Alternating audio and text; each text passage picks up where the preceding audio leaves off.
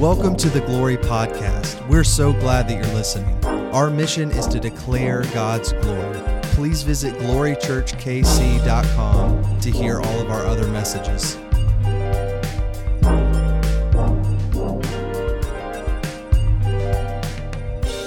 I'm excited. If you are new with us, my name is Greg McKinney. My wife and I are the, are the lead pastors here at Glory Church. And if you look around, like we're a we're a diverse community, and I have loved every bit of it. Um, those who are watching us online, they know uh, we're we're in week three of a series all about testimonies. Te- testify is what we've called it. And so, Jeremy, uh, as well as five other individuals, have just said, they stood up and said, I'll, I'll share my testimony of what God has done. So, if you've been with us each week, there's been one added to the sermon.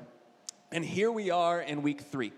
If you'll let me do the honors, I just sort of want to want to dive right into Scripture. It's not normally how I do it. Uh, sometimes I talk a little bit, I set up the scene, but I feel like Jeremy has set the scene for us this morning. We're talking about belief, that uh, salvation through faith alone that we get his grace not by works, by actions, by deeds, but by faith in him, by belief. And so that's where we're literally diving into this morning. And Jeremy's story was so fitting with it. Um, I, I, will encourage you, though, if God speaks to you and you haven't been a part of this, this series at all, uh, we have every one of our messages online, uh, either on Facebook or on our Glory podcast. If you just type in Glory Church uh, and the Apple podcast thing, or on our website. So you can find it and join in. I mean, they've been groundworking, but this morning, we're going to dive right into Romans. Uh, I don't know if you like Romans. Uh, I adore Romans. In fact, one of my uh, my wife and I's closest mentors uh, and friends, who really our marriage is the way it is because of him.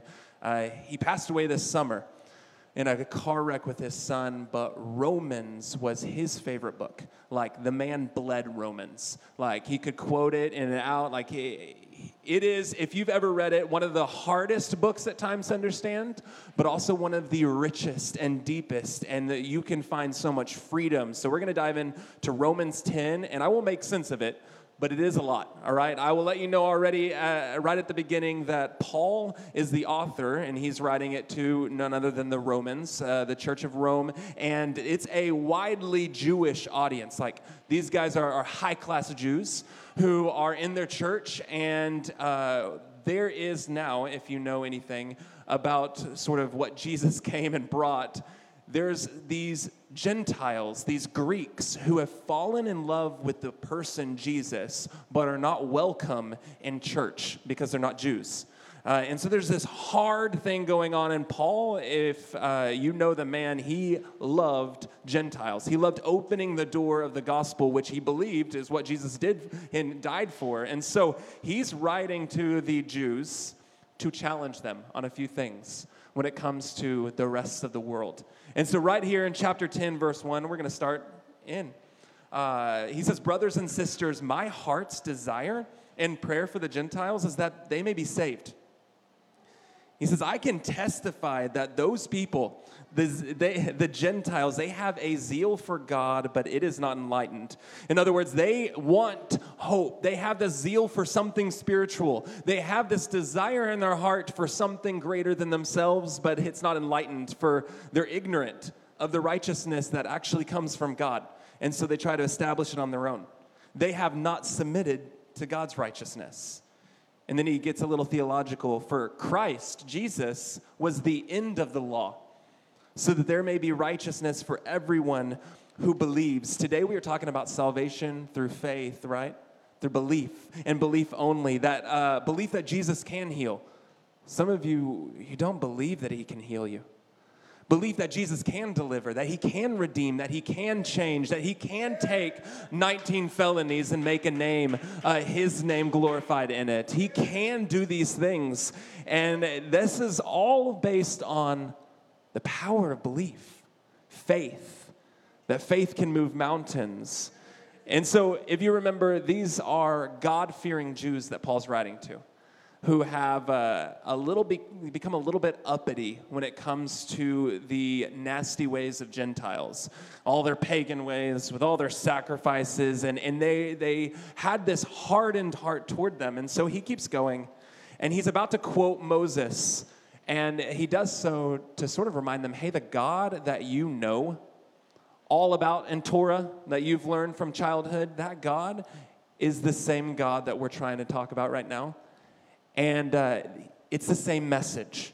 In fact, he quotes Moses and says, Hey, Moses writes concerning that righteousness that comes from the law that Jesus came to overcome. He talks about it and says that the person who does those things, the law, he will live by the law. And in fact, it, implies he will die by the law. Have you ever met people who um, all they do is they work for the work that they work for? And it's just like, who are they? They're, they're all you know is the things that they want to accomplish in life. You live by the law, you die by the law, you die by your work.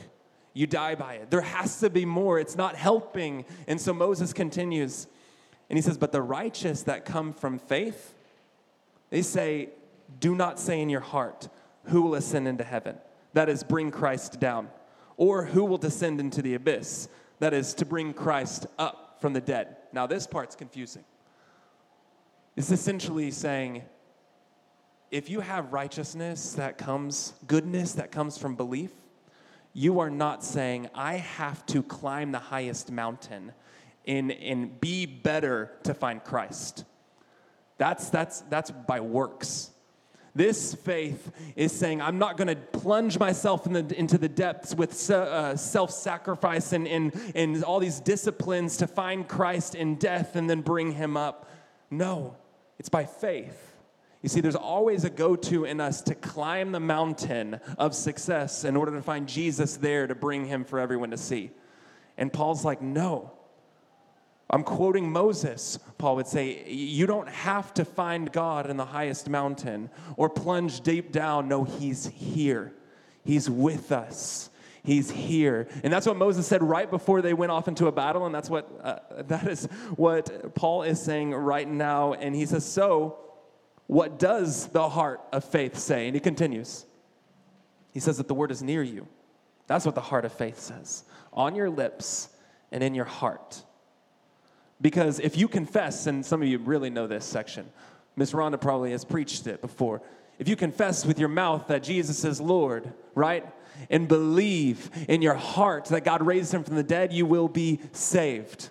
Because it comes from pro- professing, confessing You've heard that, right? And he continues For the one believes with their heart and they're made right, they're justified. And the one confesses with their mouth and then they're saved. And the scripture says, No one who believes in him will be put to shame. And there is no distinction, Paul says, between Jew and Greek, for the Lord is the same Lord of all. And he's generous to all who call on him. For everyone who calls on the name of the Lord will be saved. Amen? Now, what I say all of that because we're going to pause. What you and me overlook is how completely jaw dropping everything Paul just said was to the church of Rome. Like, those were fighting words. And you're like scanning it like how? He literally just punched them in the gut. He gave them a huge thing to chew on. And then what's about to follow is him literally talking against the rant in their heads. Because what he just said was there is no distinction between jews and greeks in other words you people who've lived your whole life following the Torah, and your parents knew God's word, and they have the history of, of, of making a way and how God made the, the wet dry, and they, they made it, and the Pharaoh said no, and then the people said, Let me go, and all that. That's your story. And now he's saying the Gentiles who don't have it are just as loved as us who have it. Those were fighting words. You mean the one who is right living is just as good as the one who has served eight years in the Missouri penitentiary, right? The one who has had right living is just as loved as the one who served eight years in prison? No, that's not right, they would say, right? This anger in, in their heart. The Gentiles, they have nothing about the chosen people. The Romans would get angry. This is what was going on. And we just like zoom past it because we're like, yeah, everyone who calls on the name of the Lord is going to be saved if you confess with your mouth. And we miss this in this intense dialogue. No, Paul. They don't know God like we do. How can He love them? They don't know God like we do. How can He love them? No, God, we, Paul, we have lived righteously. They have served idols upon idols upon idols. How can God love them? And it's this powerful thing that God loves all ethnicities the same, all backgrounds, all walks. And that the Lord is the same Lord of all who generously gives to all who call on him. All who call on him. And then he says a charge to the Romans, to the Jews, to the future Gentiles who would come to know Jesus, to us. And it's a little direct. It's a charge that Jesus said, that Paul now eloquently says, and he says, everyone who calls on the name of the Lord will be saved. And you want to know something? This might be a little humbling, might be a little convicting. When I read this whole thing, you probably, just like me, got really excited about the personal significance of this sentence. I have called on the name of the Lord and I have been saved. Maybe in your mind, you're like thankful that you've confessed Jesus and that you were changed because we have a natural tendency when we read this charge to say, Amen. I've confessed and the Lord has saved me. We, we hear the story, like the, the word of everyone who believes will not be put to shame, and we're like, Amen. I am not going to be put to shame. But you know what the reason that Paul said this? For everyone who calls on the name of the Lord. It's not for the one who's already called on the name of the Lord who is found, it's for everyone else who is yet to call on the name of the Lord. That's why Paul's writing this right now. And it's a little dicey because we, like the Jews, like to just say, if I call on Jesus, I'm saved. Instead of, no, everyone who calls on him, they will be saved. It's for everyone. Not for those who've already been saved, but for everyone who hasn't yet called on the name of the Lord. It's a little confusing when we get into this and we make it all about us. But then he works backwards from this belief. And this is where we're going to sit. He says, But how are they to call on the one in whom they've never believed? And how are the Gentiles how are the people in your office place going to believe in the one that they've never heard? And then how are they to hear without someone to proclaim him? And then who's going to proclaim him unless they're sent? And there's this jaw dropping mic drop that like that Paul just gives where he's like, "Hey, Jews, everyone who calls will be saved." but they can't call on the one that they don't know. And they can't know him without hearing him. Have you guys ever seen the TikTok videos? I know we're like, what? Have you ever seen the TikTok videos uh, where it has this like little uh, statement and then, or a, a, Siri voice saying, tell me you're a white girl without telling me you're a white girl? Have you ever seen that? And then like someone sits a, uh, a pumpkin spice latte on a counter and it's just that quick. Or another one, like, tell me you're a parent of toddlers without telling me you're a parent of toddlers. And then you see someone turn around and all on their back are stickers. I know we just like took a tight turn, but this metaphor has been eaten in me for over a month now. I have come to believe fully that the enemy of our God, Satan, is playing a constant game with the church with his little Satan voice, not a Siri voice, but a Satan voice saying, Hey, tell me you're a Christian without telling me you're a Christian.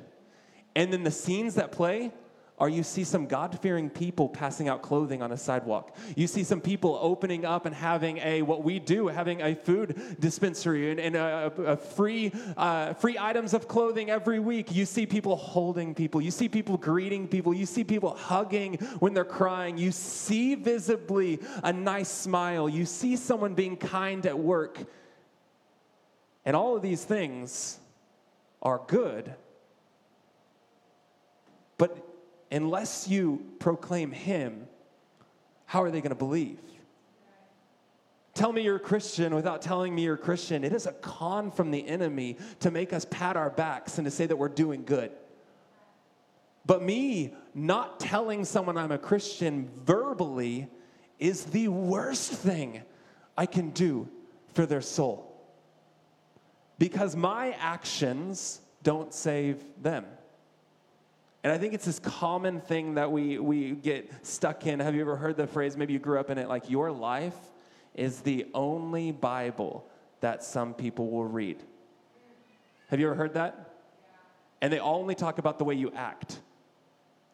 Can I tell you, like, if my life is the only Bible that some people read, people are going to continue to go to hell.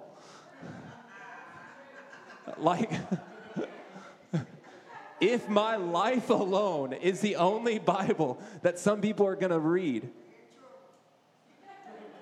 they're in trouble because they're going to see, honestly, I got an awesome marriage. And from the outside, they're going to see that Kate and I love each other.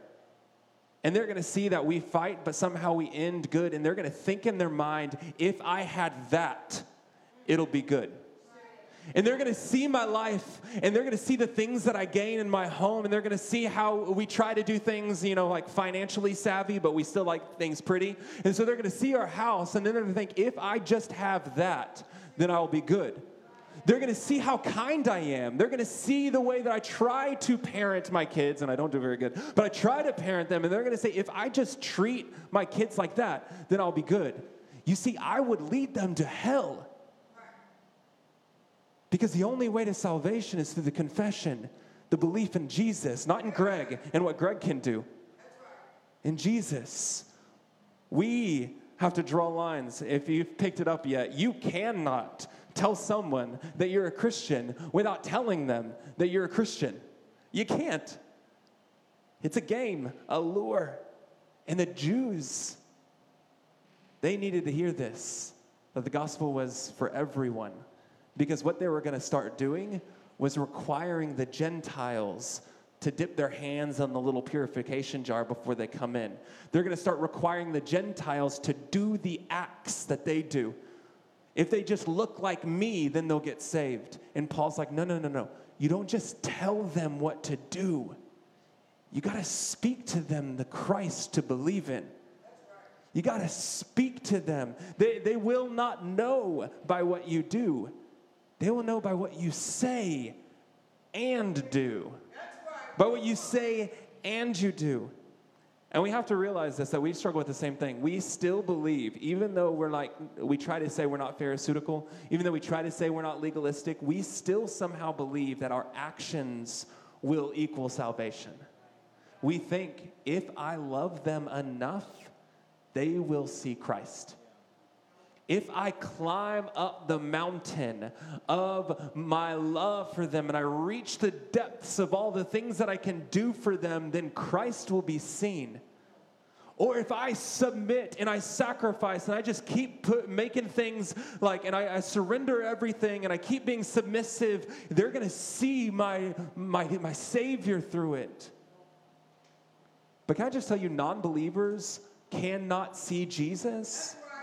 Without you drawing the line for them? Like, someone who can't be- doesn't believe in God is not going to take your good works and praise God for them. They're going to see your good works and praise you for them. They're going to see your life and praise you for them. And maybe some of you, this phrase comes to mind, like I literally almost just said this to verbatim. Do you know Jesus says, Let your light shine before all men so that they may see your good deeds and glorify your Father in heaven? And you're like, Well, Pastor, that sounds like it's countering exactly what you just said. That they'll see your good deeds and glorify. But it's let your light shine and they'll see your good deeds. Light shining is not good deeds. Light shining is always talked about truth. Always in Scripture, the Word of God is a light. The Word of God expels the darkness. You want to know how we let our light shine? We live by truth and speak truth, and we proclaim a Christ who came and died and made people holy and righteous again. We, we, we shine light by speaking. And then our good deeds will connect to that which we spoke, and they will glorify the Father in heaven. It's not deeds that will lead to their salvation. It's me speaking Jesus. It's me teaching how he's wrecked me. Me connecting the, the lines of like my marriage was not always and is not as good as you think it is, but it was not always good. Jesus has wrecked us. And then I point to Jesus. My parenting, whoo, it is rough. But Jesus has given me patience. And I point to him. You see, until we draw the line, people will think it ends with us. And that's not going to lead anyone to heaven. We draw the line. Paul says it this way always be prepared to give an account for the reason that you have hope. In other words, you should always be ready to give a reason to why you have hope and someone else doesn't. Why you have joy and they don't. Why you seem to have life even though death is happening all around. Why you have peace amidst trials. While, while those of you who are struggling right now, uh, family members who are going to watch us later, and death happened in your family, your family is going to look at you and wonder how you have hope. You don't just say, because I have hope, you give them the reason the confession. It's God. I don't know. I feel like I'm wrecked inside, but somehow I know God is enough. He's here. That draws the line. That's where people can see God through us and in us. Let your light shine. For why, right? Like Paul literally says this, verse 14. How are they going to call on the name of the Lord if they've not believed? And how are they going to believe if they have never heard?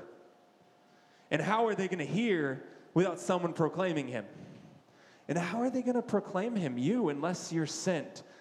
I'll tell you, the enemy does not want you to believe that you're sent. Did you know that in your apartment complex, you're sent? Did you know that on your neighborhoods, you're sent? Did you know that in your jobs, you're sent? And it's interesting because when Jesus sent the 12, the 72, when he sent the disciples later, he told them to go into the neighborhoods, the cities, and to cast out demons, to, to heal the sick, to do the good things, but to connect it with the gospel. Proclaim the kingdom of God is near. Repent. I will do the good things, but honestly, that's not going to save you. Let me do them and show you the reason why I can provide them. It's Jesus. You're sent.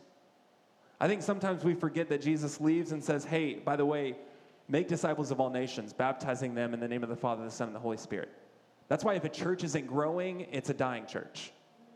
That's why a church, if they're not growing, if they're not advancing the kingdom, there are a whole lot of people who are praising God for being a part of the everyone, but not realizing that they're commissioned to the everyone.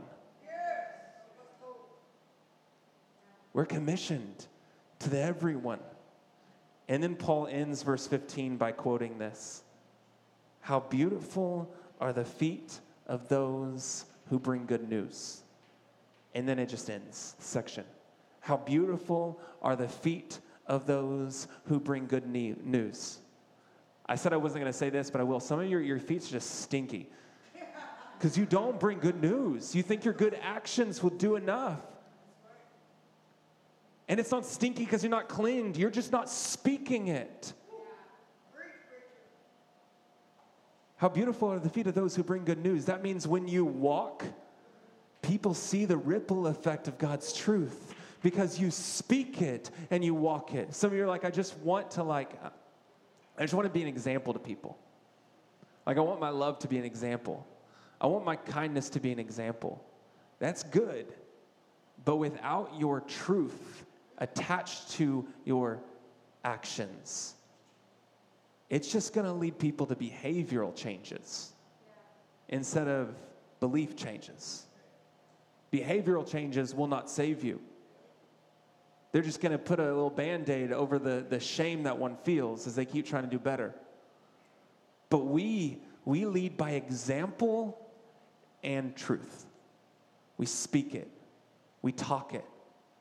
We, I used to tell this to my students, uh, according to phrase when I was a youth pastor. I was youth pastor for almost seven years, and I used to tell them all the time that we have the privilege of bringing holy conversations into a world full of broken ones. And I just always said that, hey, like, I need you to know you're going to walk into the locker room and there's going to be some broken conversations. You're going to be like opening your phone and on Snapchat and there's going to be some broken conversations. You're going to walk into the world, you're going to walk into that class and already there's going to be broken conversations. You're going to go home and there's going to be broken conversations.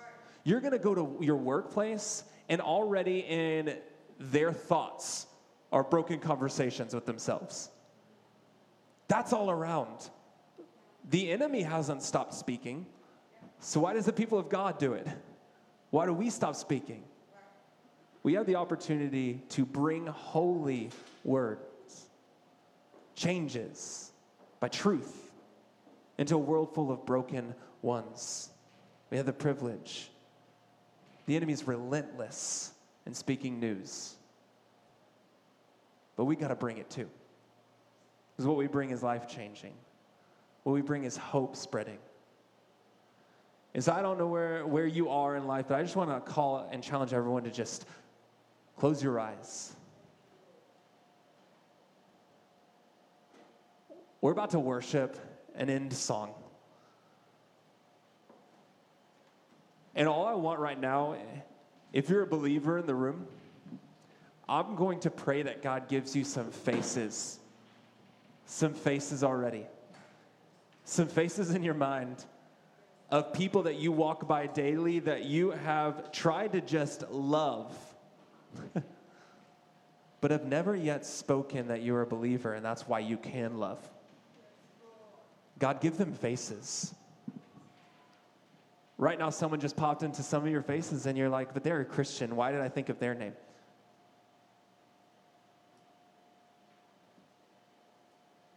Some of you, you're like, I don't really want to be that person for that one. but God, I pray that faces come into our minds. People that we've been sent to. Jesus, forgive me for every time that I've wanted to just do a good thing instead of speaking a good word. But God, if I really want them to leave the kingdom of darkness I'm going to have to speak of the King of light. And so, God, I pray that we can be testifiers. Send us out. Forgive us for every time we've made it about ourselves. We hand it over to you. We praise you. Thanks for listening to the Glory Podcast. For more information about this message or Glory Church, please visit glorychurchkc.com.